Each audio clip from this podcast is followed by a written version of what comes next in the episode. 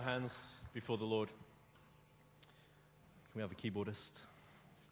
Father, we stand boldly in your presence this afternoon, Lord. Lord, we ask for the manifestation of your presence here today in Kensington Temple. Lord, in every heart, Father, Lord, that you'd pour out your spirit. The promise of your word is that you'd pour out your spirit upon all flesh.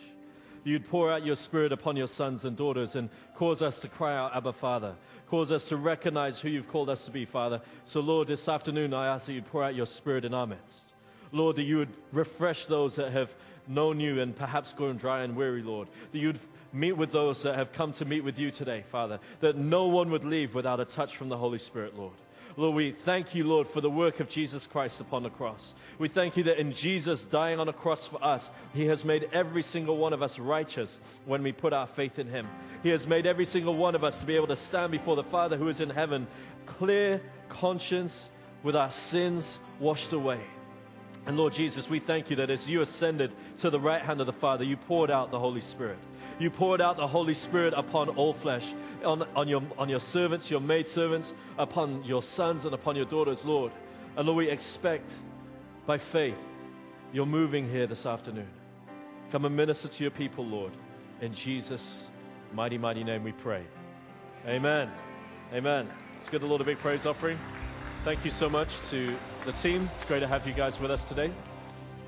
We're going to be continuing this series that we've been looking at on discipleship.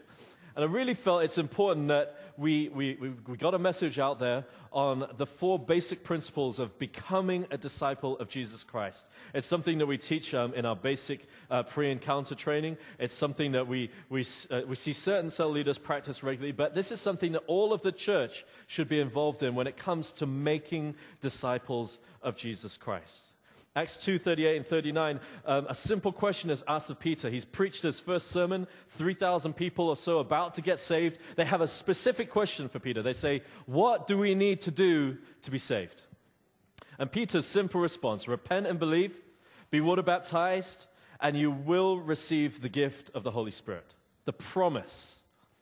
There's no doubt in his mind, there's no doubt in his heart. That's how to make a disciple. And then we're going to look a bit more in detail, but all of those disciples that were made in the New Testament were made disciples that same way on the day that they got saved.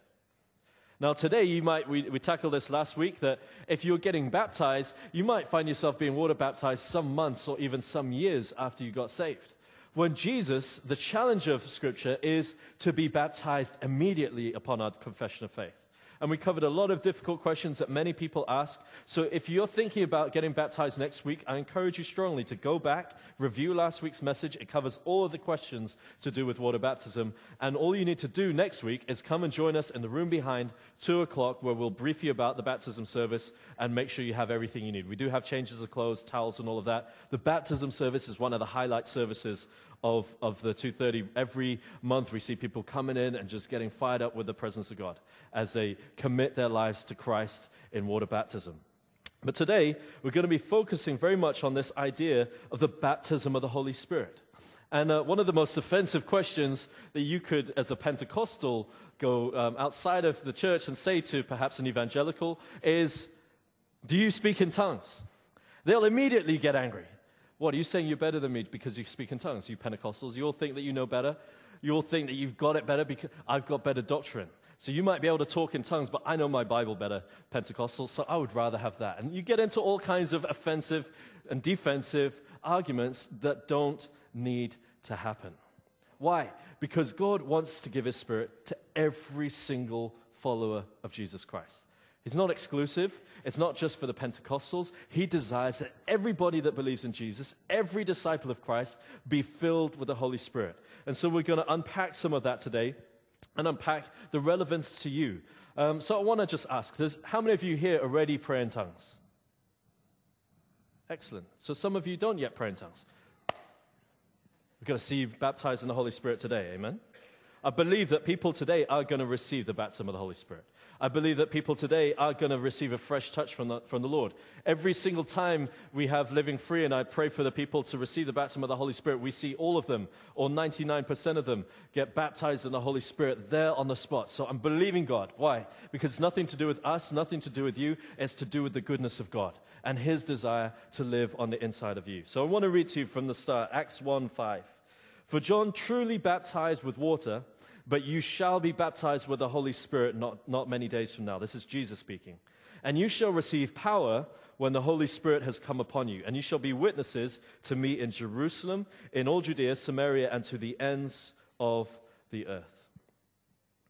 Father, I ask, Lord, that today people would genuinely enter into the experience of the baptism of the Holy Spirit where a fresh fire would take over their lives, Lord. Lord, where they would become so passionate about you that all of the things around them, uh, all of the concerns of the world, all of the concerns of this age would begin to fade away in the light of the passion that you place in our hearts for your kingdom, Lord. Lord, we remember that at the end of the day, you've called us according to your purpose. And Lord, we want to live according to that purpose for your glory. In Jesus' name we pray. Amen. The baptism of the Holy Spirit changes lives.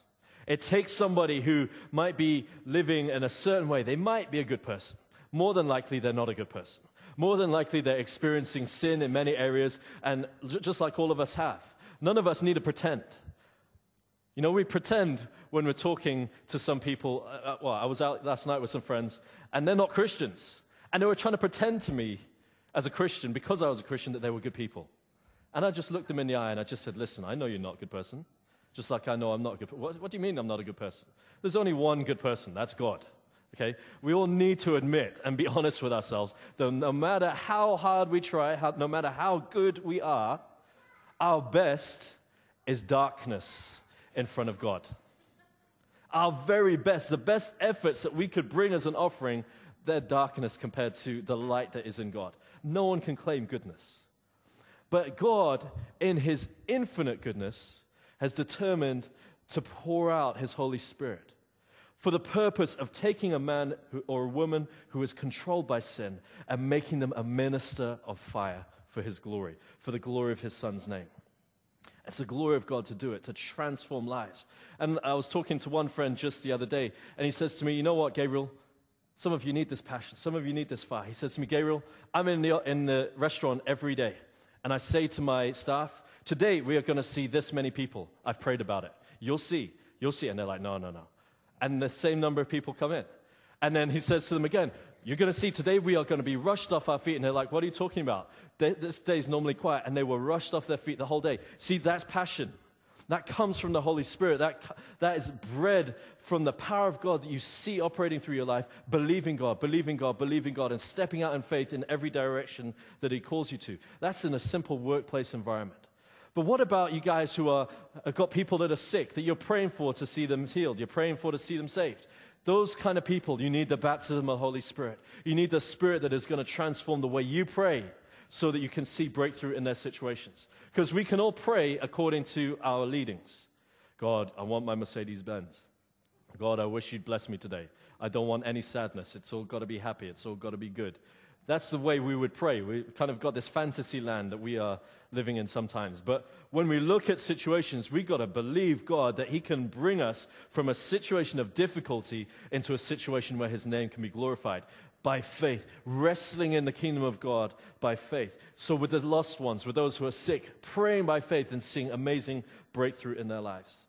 Being a baptized in the Holy Spirit or spirit filled being is part of our original creation. It's part of the way that God intended us to be. Some people kind of feel, oh, you know, the Holy Spirit is, is, is like a, you know, the, the sidekick of God. God the Father's in heaven and the Holy Spirit's the sidekick that He's sent on the earth.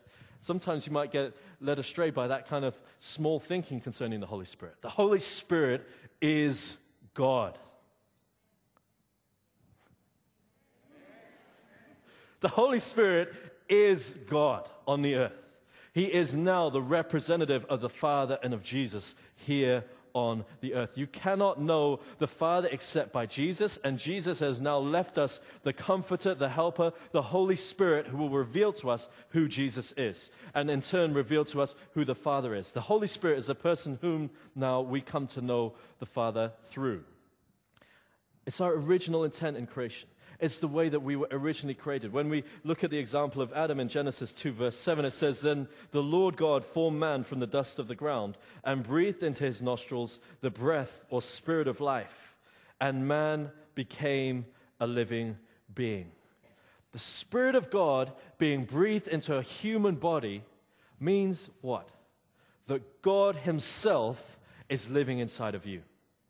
Your original creation, when now it speaks of you being a temple of the Holy Spirit, the original intent of your creation is that you would be a carrier of the presence of God. Have you ever thought of it like that?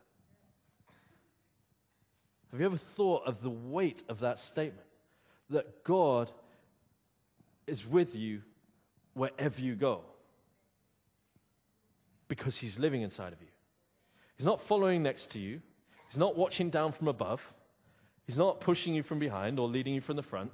He is living inside of you. That's crazy, but awesome that God is living on the inside of us. We see Adam, we know that Adam sinned. And in his sin, he was rejecting the leading of the Holy Spirit. He was rejecting God the Father as his God and in, instead choosing a different God, choosing to follow his own desires and the misleading of the serpent. And so, from that time until the coming of Christ, the Father was separated from dominion over the earth through man, which is the way that He chosen to work. Through the Holy Spirit filled man, He was to have dominion over the world. He was separated. And so, we see occasions right throughout the Old Testament where occasionally people are anointed with the Holy Spirit. We see men like David, or men like Samuel, or men like um, Samson, different men that were anointed by the Spirit of God for specific seasons, but they were individuals. The Holy Spirit was not poured out upon all flesh like it is today because a sacrifice was needed in the person of Jesus Christ. And Jesus' prophetic destiny was this to restore people to be spirit filled beings to restore us to the place where we can carry around the presence of God. Not just so that we can have our sins forgiven and make it to heaven, but that people filled with the power of God would be walking around on the earth again. Some people are still in this mentality of, let me just make it to heaven, God. I'm going to have years of guilt. I'm going to have years of shame because I'm going to mess up every day and I'm going to like live short of your word. And somehow, maybe, if you're merciful enough, I might make it to heaven. That's not what God intends for us. The Bible says that all of creation eagerly yearns for the revealing of the sons of God. That's people who know who they are in Christ as spirit filled beings. And so Jesus' prophetic destiny was this. In Ezekiel 36, 26, it says, I will give you a new heart and put a new spirit within you. I will take the heart of stone out of your flesh, and I will give you a heart of flesh. The Father's desire was to be amongst his people again. The Father's desire was to be resident in his people again. I wonder today, have you got a hard heart? Do you need a new spirit within you? Do you need God to come and take away that hard heart and to give you a, a soft, pliable heart of flesh? Because that's what Jesus came to do. In Joel 2 28, says the famous verse that Peter quotes, and it shall come to pass afterward that I will pour out my spirit upon, upon all flesh. After what? It shall come to pass after the conclusion of the law after the completion of the law in the person of Jesus, who fulfilled the law in its entirety and died on yours and my behalf so that we could be brought into a new covenant. After that, the Holy Spirit was poured out upon all flesh. Your sons and your daughters shall prophesy. Your old men shall dream dreams. Your young men shall see visions. And also on my menservants and on my maidservants, I will pour out my spirit in those days. Do you hear that word there?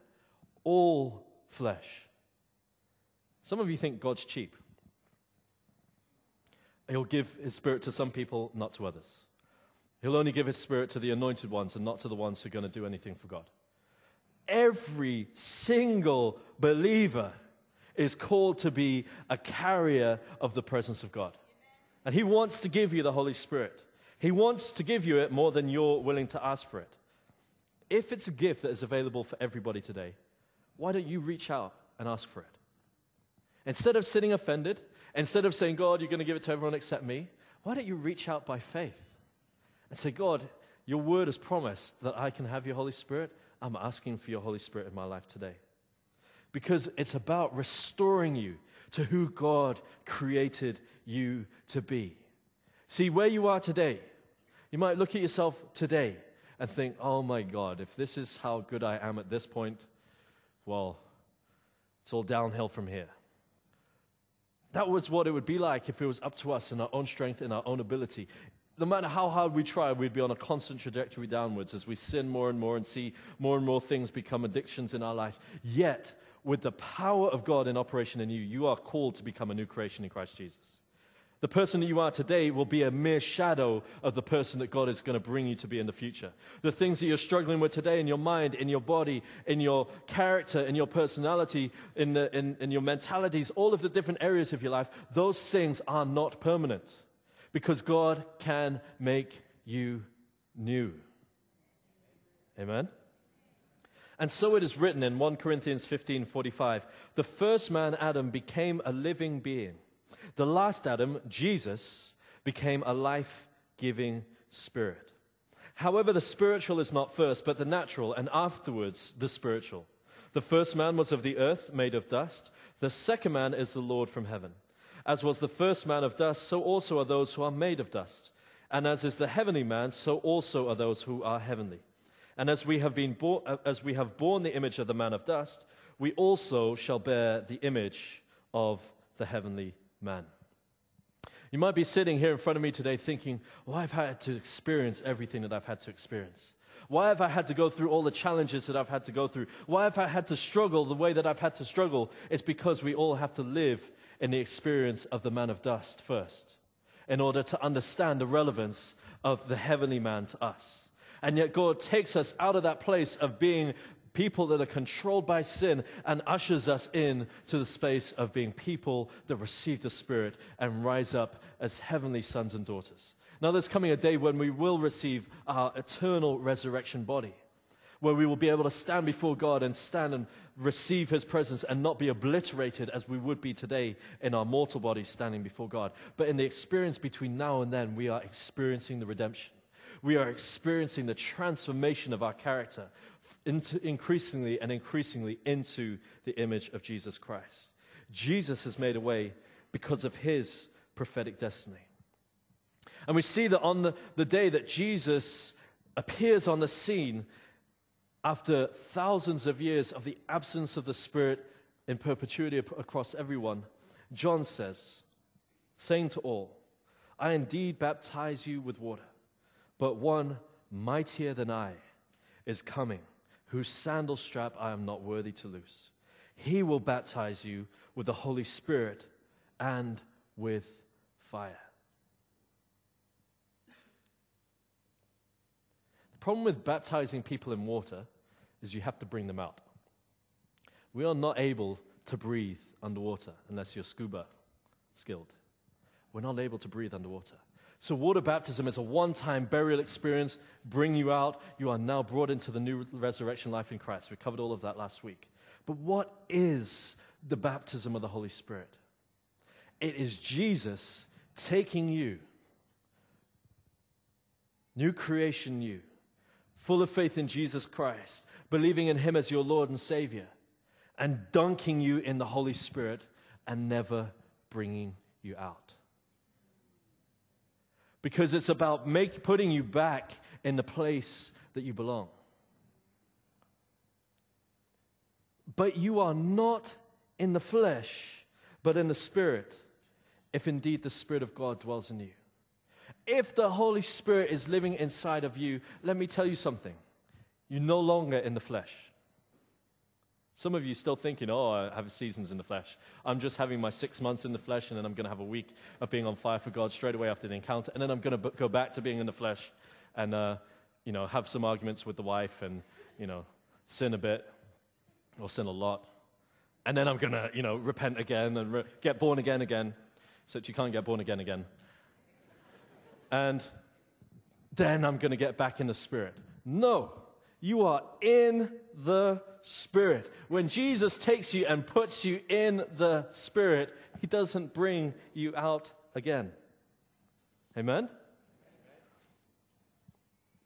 What could you do to earn that? What could you do to possibly be able to stand before Jesus and say, I deserve your Holy Spirit? Nothing. No amount of good behavior, no amount of trying as hard as you can, no amount of giving your best is going to cause the Holy Spirit to be forced to give you, oh, Jesus to give you the Holy Spirit. It's a gift. What do you do when someone brings a gift to you? Oh, how much do I owe you? Bring out your credit card. No, you take the gift. Thank you, Jesus. I need that gift. I've been praying for this. You know, most of you as well, if you've been praying for something, you just snatch it. Oh, this is, you know, this is the iPad I've been praying for. Yes. And they're gone. The guy's like, uh, you don't say thank you? you? Jesus promises the gift. And in John 14, 16, it says, I will pray the Father, Jesus, I will pray the Father, and he will give you another helper, that he may be abide with you forever, the Spirit of truth, whom the world cannot receive because it neither sees him nor knows him. But you know him, for he dwells with you and will be in you. Why do we need the baptism of the Holy Spirit? First and foremost, in my understanding, we need it for the understanding that we are now sons and daughters of our Father who is in heaven. We remember Jesus' example, Luke 3 21. When all of the people were baptized, it came to pass that Jesus also was baptized. And while he prayed, the heaven was opened, and the Holy Spirit descended in bodily form like a dove upon him. And a voice came from heaven which said, You are my beloved Son, in whom I am well pleased. The coming of the Holy Spirit upon Jesus the abiding presence of the Holy Spirit upon Christ was the Father's identification of him as a son. You yourselves have received that same Holy Spirit on the inside of you. You yourselves, as believers, will receive that same abiding presence on the inside of you if you have not yet. But what had Jesus done to deserve this? Nothing. He'd not gone around doing miracles, he'd not gone around praying for the sick, He'd not gone around preaching the kingdom. He'd gone to the temple a few times, asked some questions, astounded them with the wisdom that he had.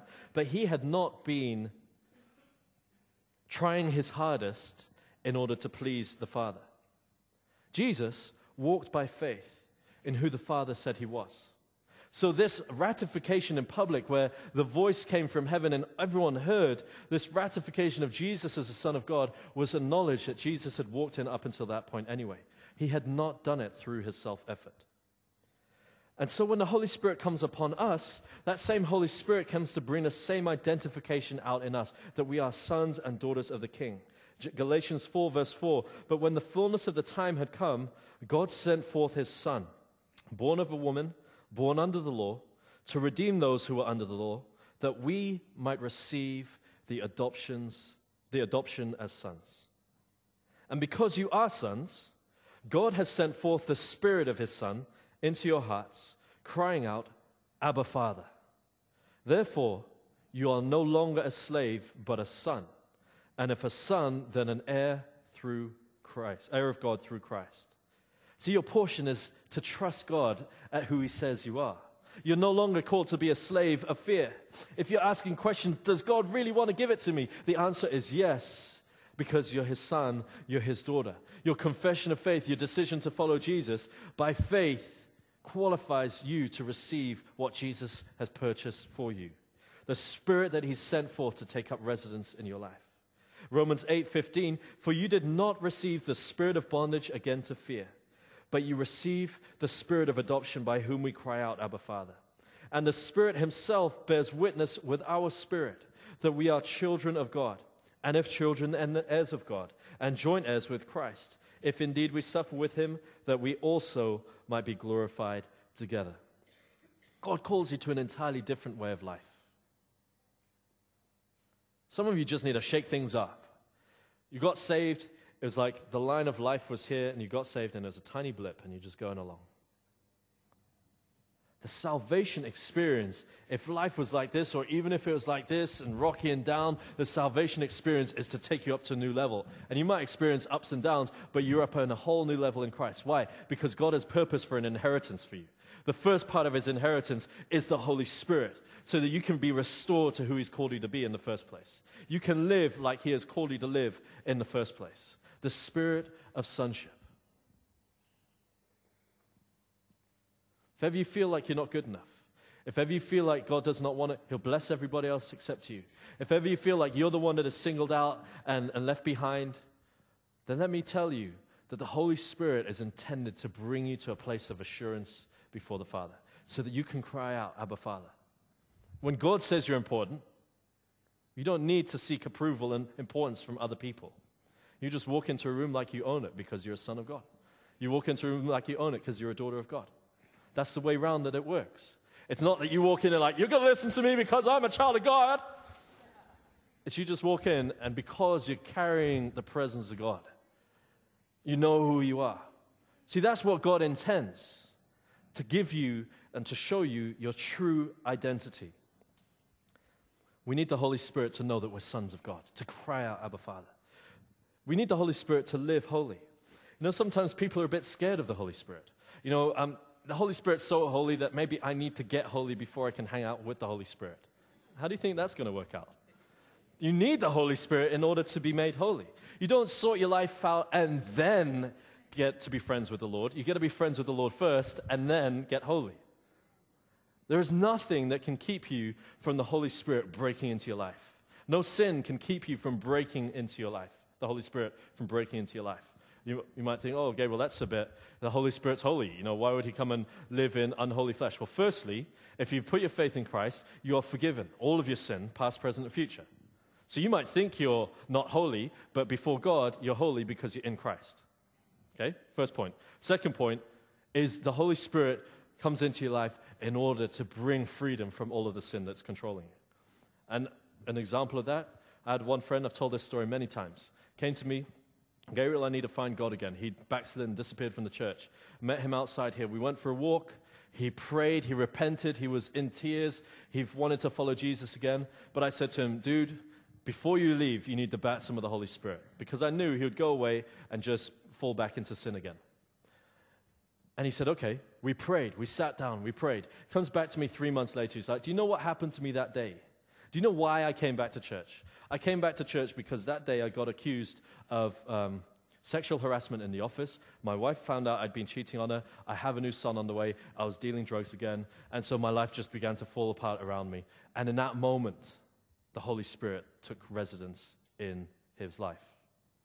Sin is not going to keep the Holy Spirit from you. God is so desperate to live on the inside of you again and to make you into the new creation He's called you to be that He makes the way through Christ, who's already forgiven you of all of your sin. For whom he foreknew, he also predestined to be conformed to the image of his Son, that he might be f- the firstborn among many brethren. Moreover, whom he predestined, these he also called. Whom he called, these he also justified. Whom he justified, these he also glorified. Jesus takes people, he predestines them, he calls them. When they respond to the call, he justifies them. That means that he gives them right standing before God. And in justifying them, he then glorifies them. What are you talking about, Gabriel? Why would God glorify people? Do you think God is glorified by sad faced Christians running around unvictorious, no breakthrough? Uh, God hates me. I can't pray for the sick. I'm, I'm always going to get the worst job. Is God glorified by that? Would you be glorified by that? No. He raises his sons and daughters up so that through your life you can give him glory. The glory that he puts upon you is glorifying to him. We see that 24 elders are seated around the throne room of heaven, giving their crowns. They've received the glory of crowns. They're giving their crowns. It's not like they're bringing their coppers out of their pockets and saying, God, here's my coppers glorifies God. There's this guy in America, I don't know if you've heard of him, his name's Jeremy Lin. He's an interesting guy, plays basketball. The guy was an unknown, undrafted basketball player, but he was the leader of his evangelical Christian movement at university. Somehow he got into an NBA team, and replaces a guy who was off injured, and suddenly this unknown guy has been elevated to be one of the most influential men in the world. He's on the Time top 100 list of influential men in the world. Time, Time magazine. Not like NBA All Stars magazine, Time magazine. That's God. See, that's bringing God glory. That some unknown guy has been brought to dominate that world, and he's glorifying God every time that he does it. We need the Holy Spirit to be holy. The Holy Spirit brings gifts. We all know this. We can look at gifts another time in another series. But the Holy Spirit does supernatural things. He gives words of wisdom, words of knowledge, a discerning of spirits. He gives the gift of faith, the gift of healings, the gift of miracles. He gives the gift of prophecy, different kinds of tongues, and the interpretation of tongues. There's many series out at KT already on the gifts of the Spirit. I don't want to go too much into them, but they are available for you when the Holy Spirit comes into your life. It's the same Spirit, the same Spirit that shows you're a son, that cleans you up, that also gives you gifts, shows you how to be fruitful. The fruit of the Spirit is another one that Bruce did at 7 o'clock, um, just in the early part of the year. But the fruit of the Spirit is love, joy, peace, long suffering, kindness, goodness, faithfulness, gentleness, self control. Against such there is no law. And there is a difference between the human expression of those things. We are all able to love as humans, but it is a limited love. Whereas the fruit of the Spirit is limitless. When we are loving by the power of the Spirit, there is a limitless love. So, with our own human love, we might say, I'll love my family, but I'm not going to love um, the next level down, maybe my friends, definitely not my enemies. But with God, the limitless love that He gives us enables us to love all of those around us. It brings fruit. Life in the Spirit also brings about exciting things. You'll see if you read Acts 8 that Philip was able to transport by the Holy Spirit. He's in the desert one moment preaching to a guy, baptizes him. Next minute, he finds himself in a town some hundred miles away preaching the gospel. The Holy Spirit can do crazy things. Paul even said that as one absent in body but present in spirit. He seemed to be there present by the Spirit to see what was going on in a situation in the church in Corinth. In the Holy Spirit, miracles happen, signs and wonders happen, nations are changed by prophetic words. The Holy Spirit brings about great things. And it all begins with the baptism of the Holy Spirit. It all begins at the point when we receive the Holy Spirit. Acts 2, verse 1 is the day of Pentecost. When the day of Pentecost had fully come, they were all with one accord in one place. And suddenly there came a sound from heaven as of a mighty rushing wind it filled the whole house where they were sitting. Then there appeared to them divided tongues as of fire, and one sat upon each of them. And they were all filled with the Holy Spirit and began to speak with other tongues as the Spirit gave them utterance. Who were these people? There were 120 Jesus following. Oh, they got it. Oh, fantastic. 120 Jesus following, water baptized disciples that received the Holy Spirit. So the top column there. They had repented and believed. They had been water baptized. How long ago had they repented and believed? Some time ago, at least three years ago, at least when they began to follow Jesus. And so they were already disciples of Christ. There is this issue of, of subsequence, is the, a word that might interest you. Subsequence, the distinct experience of the baptism of the Holy Spirit from salvation. See, an evangelical will say you receive the Holy Spirit in, the in terms of the baptism of the Holy Spirit when you get saved. A Pentecostal will may emphasize the difference that for Luke, we're getting a bit teachy now, okay? So you guys hopefully can follow me. For Luke, he defines the baptism of the Holy Spirit as an experience. Here, in the first instance in Pentecost, they were baptized in the Holy Spirit. Why? Because they prayed in tongues as the Spirit gave them utterance. But the question that we're asking today is this Is tongues the only way that you know that you've received the baptism of the Holy Spirit? Because this is where it gets offensive to some people. They might not speak in tongues, but they might know they've received the baptism of the Holy Spirit. Let's just unpack this a little bit.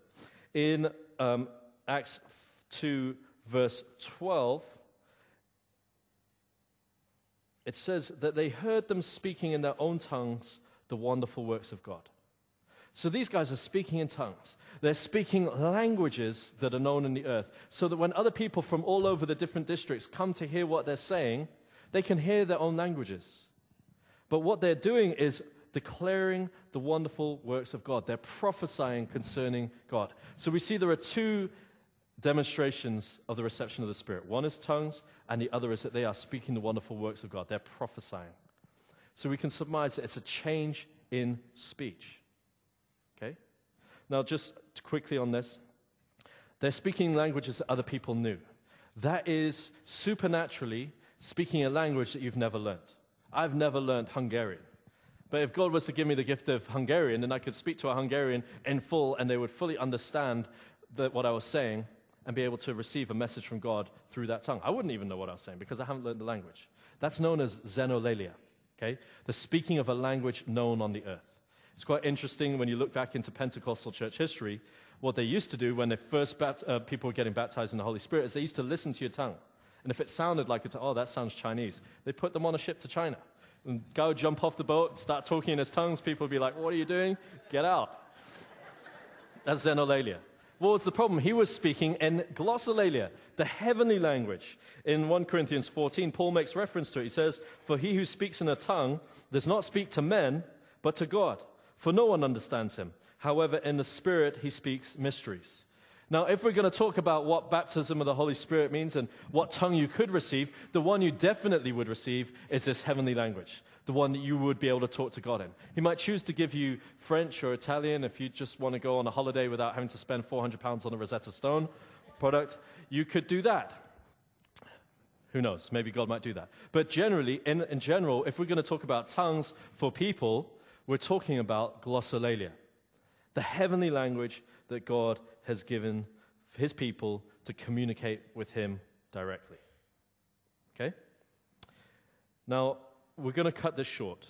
Um, I, I, can put this on the 230 Facebook page if you want.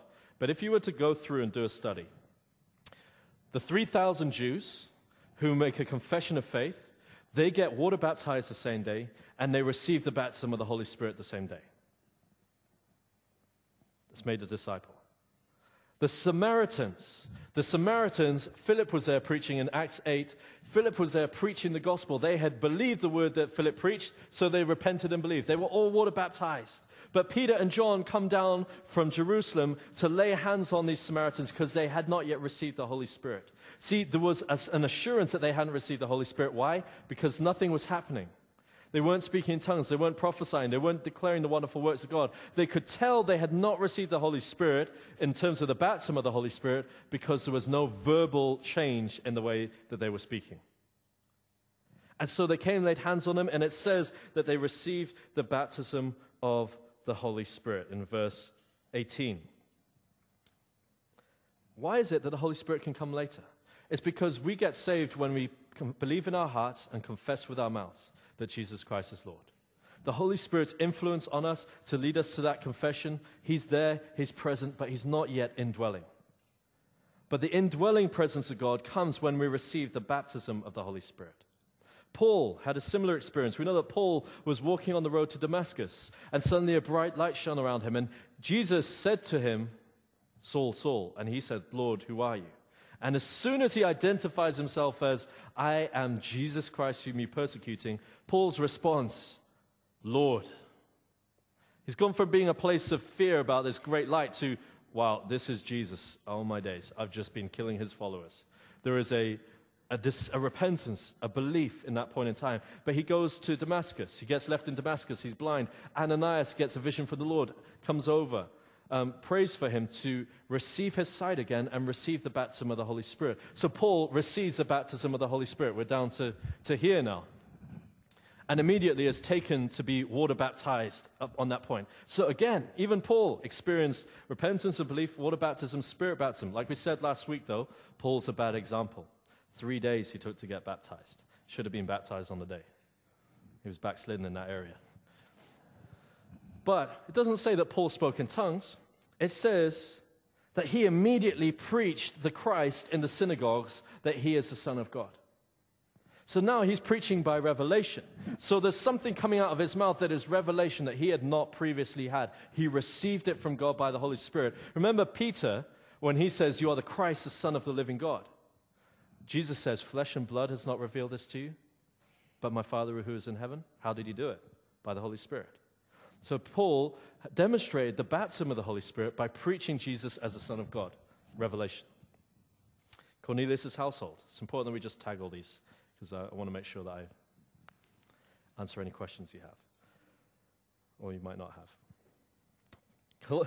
Cornelius' household, he's a, a devout man, a Gentile. He gets a vision to invite Peter to come and minister to his household. Peter comes after a vision of a sheep falling from heaven and all kinds of unclean animals, and God says to him, Arise, kill and eat Peter. Well, Peter decides that he's got to respond, so he goes to Cornelius' house, Gentiles, and he preaches Jesus Christ to them.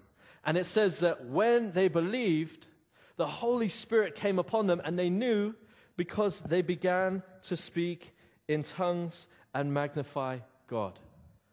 Speaking in tongues, glorifying God. What's the difference? There's a change in the way they're speaking. They immediately all get up and get baptized. Finally, Acts 19, the Ephesians 12. Um, it says that Paul comes to Ephesus. He finds 12 disciples.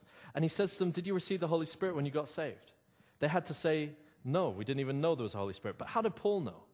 Paul knew because there was no tongues, there was no prophecy, there was no revelation concerning Christ. So he backtracks, says, Did you get water baptized into Christ? No. Okay, who were you baptized into? John. Ah. So Paul, being a good disciple maker and having experienced the same discipleship process himself, takes them, baptizes them, sees them filled with the Spirit, and they speak with tongues and they prophesy. Now, rush through it. I'm sorry to have had to do that. But at the conclusive statements that I would make of this every disciple is called to repent and believe, receive water baptism, and receive the promise of the Holy Spirit. Baptism in the Holy Spirit is a distinct experience to salvation, but it can happen at the same time as salvation. It is definable. You could get saved and receive the baptism of the Holy Spirit the very next second. I'm sure some of you are sitting there thinking, that's exactly what happened to me. But you can also get saved and then some weeks later, or some months later, some years later, receive the baptism of the Holy Spirit. But it's intended that we all experience all of them. The question of how we get saved, we're saved by our confession of faith concerning Christ. So, do all of us need to speak in tongues in order to prove we've received the baptism of the Holy Spirit?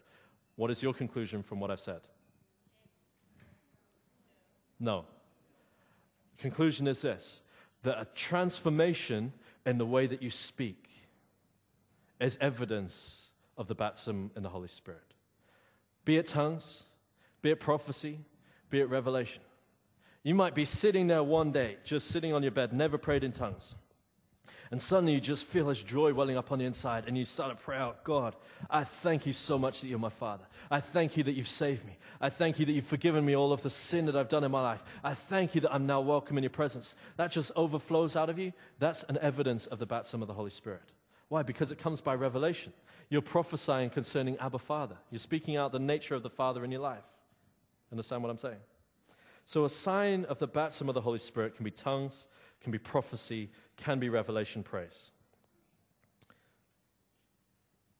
So it doesn't mean that we all have to pray in tongues, but it means something has to change. You can point to an experience in your life when something changed with the way you speak concerning God, where something changed with the way you declared the truth about God. See, before we know Christ, we are sons of the devil.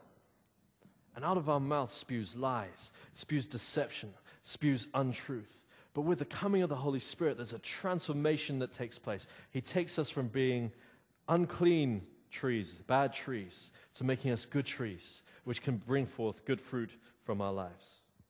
How do we receive the baptism of the Spirit? This is how we're going to bring this service to an end. We're going to spend a few minutes in worship, and we're going to pray for those of you who know that you want to receive the baptism of the Holy Spirit. We're going to invite you out to the front. But how do you receive the baptism of the Holy Spirit? First, you know that you've repented and believed. If you haven't been water baptized yet, just get baptized as soon as possible. It doesn't hold you up. Cornelius' people got baptized in the Holy Spirit before they got water baptized, okay? But make sure that you go back and get water baptized if you do. But we repent and believe. We put our trust in Christ and we ask for the gift. So, what we're going to do is we're going to spend a few minutes asking for the gift. So, I want you all to stand to your feet, to close your eyes, be before the Lord and ask Him for the baptism of the Holy Spirit. If you've already received the baptism of the Holy Spirit, ask Him for a, a fresh infilling for yourself. But for the rest of you who haven't yet baptized, been baptized in the Spirit, with a change in the way you speak, with tongues thing with tongues is, I believe we, all of us can have it. So if you don't have it, come and ask for it, and you'll get it. Okay? No need to be offended if you've just sit, no need to sit in your seat offended. Just ask God for it. But what we want to do is pray for those of you who've not yet received that baptism of the Holy Spirit to come forward, to get filled, to get blessed, to meet with God. And so Dave and the team are they're going to lead us in a couple of songs. But I want to challenge you. If you need to go, please do so with respect to those around you. But just to take these few moments to wait on God. Um, Dave, you good to go? So as soon as they start, for those of you who need the baptism of the Holy Spirit, come out. We've got a team who are going to come and pray, pray for you guys here at the front. So come and just be ministered to. We trust in God that you're going to receive filled. Let's pray. Father, we thank you for the pouring out of your Holy Spirit. We thank you, Jesus, that you take us and you baptize us in the Holy Spirit you never take us out. We thank you that you immerse us so fully that it transforms the whole of our lives. And so, Lord, we ask right now, Father, by the power of your Spirit, that you'd start to fall upon your people, Lord. Lord, that you'd start to minister to your servants, Lord Jesus, and fill them to overflowing with the power of your Spirit. Fill them to overflowing, Lord, that their lives would be transformed, that they would never be the same again. In Jesus' name. As Dave leads us, if you're not baptized in the Holy Spirit, come out and we'll pray for you. Don't leave today without receiving that.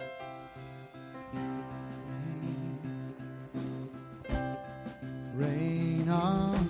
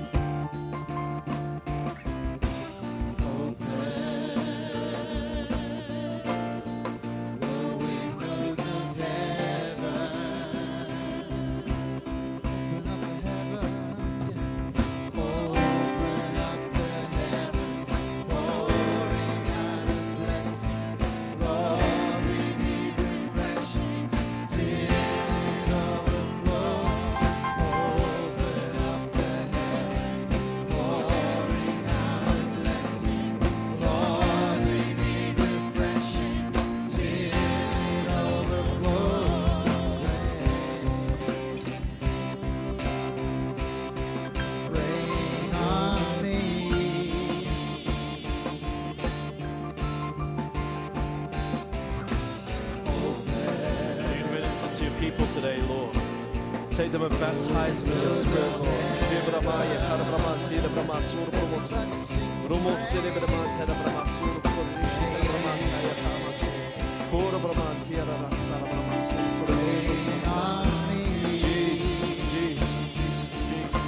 Just cry out to the Lord for more of His presence in your life where you are.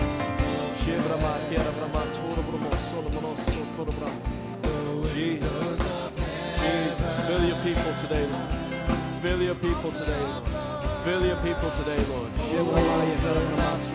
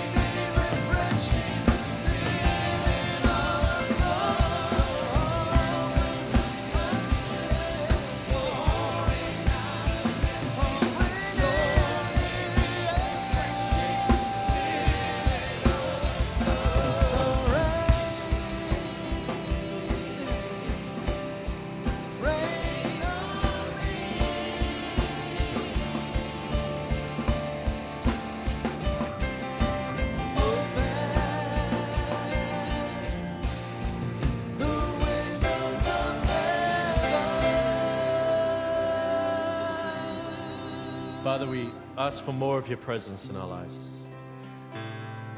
Holy Spirit, we thank you that we would decrease and that you would increase. That you would form the image of Christ into us by your presence, by your ministry in our hearts and in our lives, Lord. That it would no longer be us that live, but Christ that lives on the inside of us. Lord, that you would raise us up as a generation to walk by the power of your Spirit, Lord. To walk in the things of the Spirit and, and the Spirit of sonship and the holiness of the Spirit and the fruit of the Spirit and the gifts of the Spirit. That there be a transformation from the inside out, Lord, by the power of your grace. And Lord Jesus, that wherever we go, when people meet with us, that they would experience Christ through us. Lord, that the Spirit of grace, the Spirit of truth that is in operation in us, would reveal Christ to those around us. Lord, that there be a, a change in us, Lord, that would bring you much glory. Father, we thank you for all you've done in our lives today. In Jesus' mighty name we pray. Amen. Amen. Let's give the Lord a praise offering. Just to say, for all of you guys here at the front, if you haven't, you guys, one second, you guys here at the front, you guys who are praying, one sec. Can you come through on this side and we'll pray in the room in the back? That cool? For all of you, if you still want to come for prayer, come and join us. We're going to be in the back. We're going to pray for all of these people. Um, if you've not gone back to your seat, you've not had that experience of the Holy Spirit you're looking for, come and we'll pray with you. Um, make sure that you leave with that. But Buchan's going to come and close the service.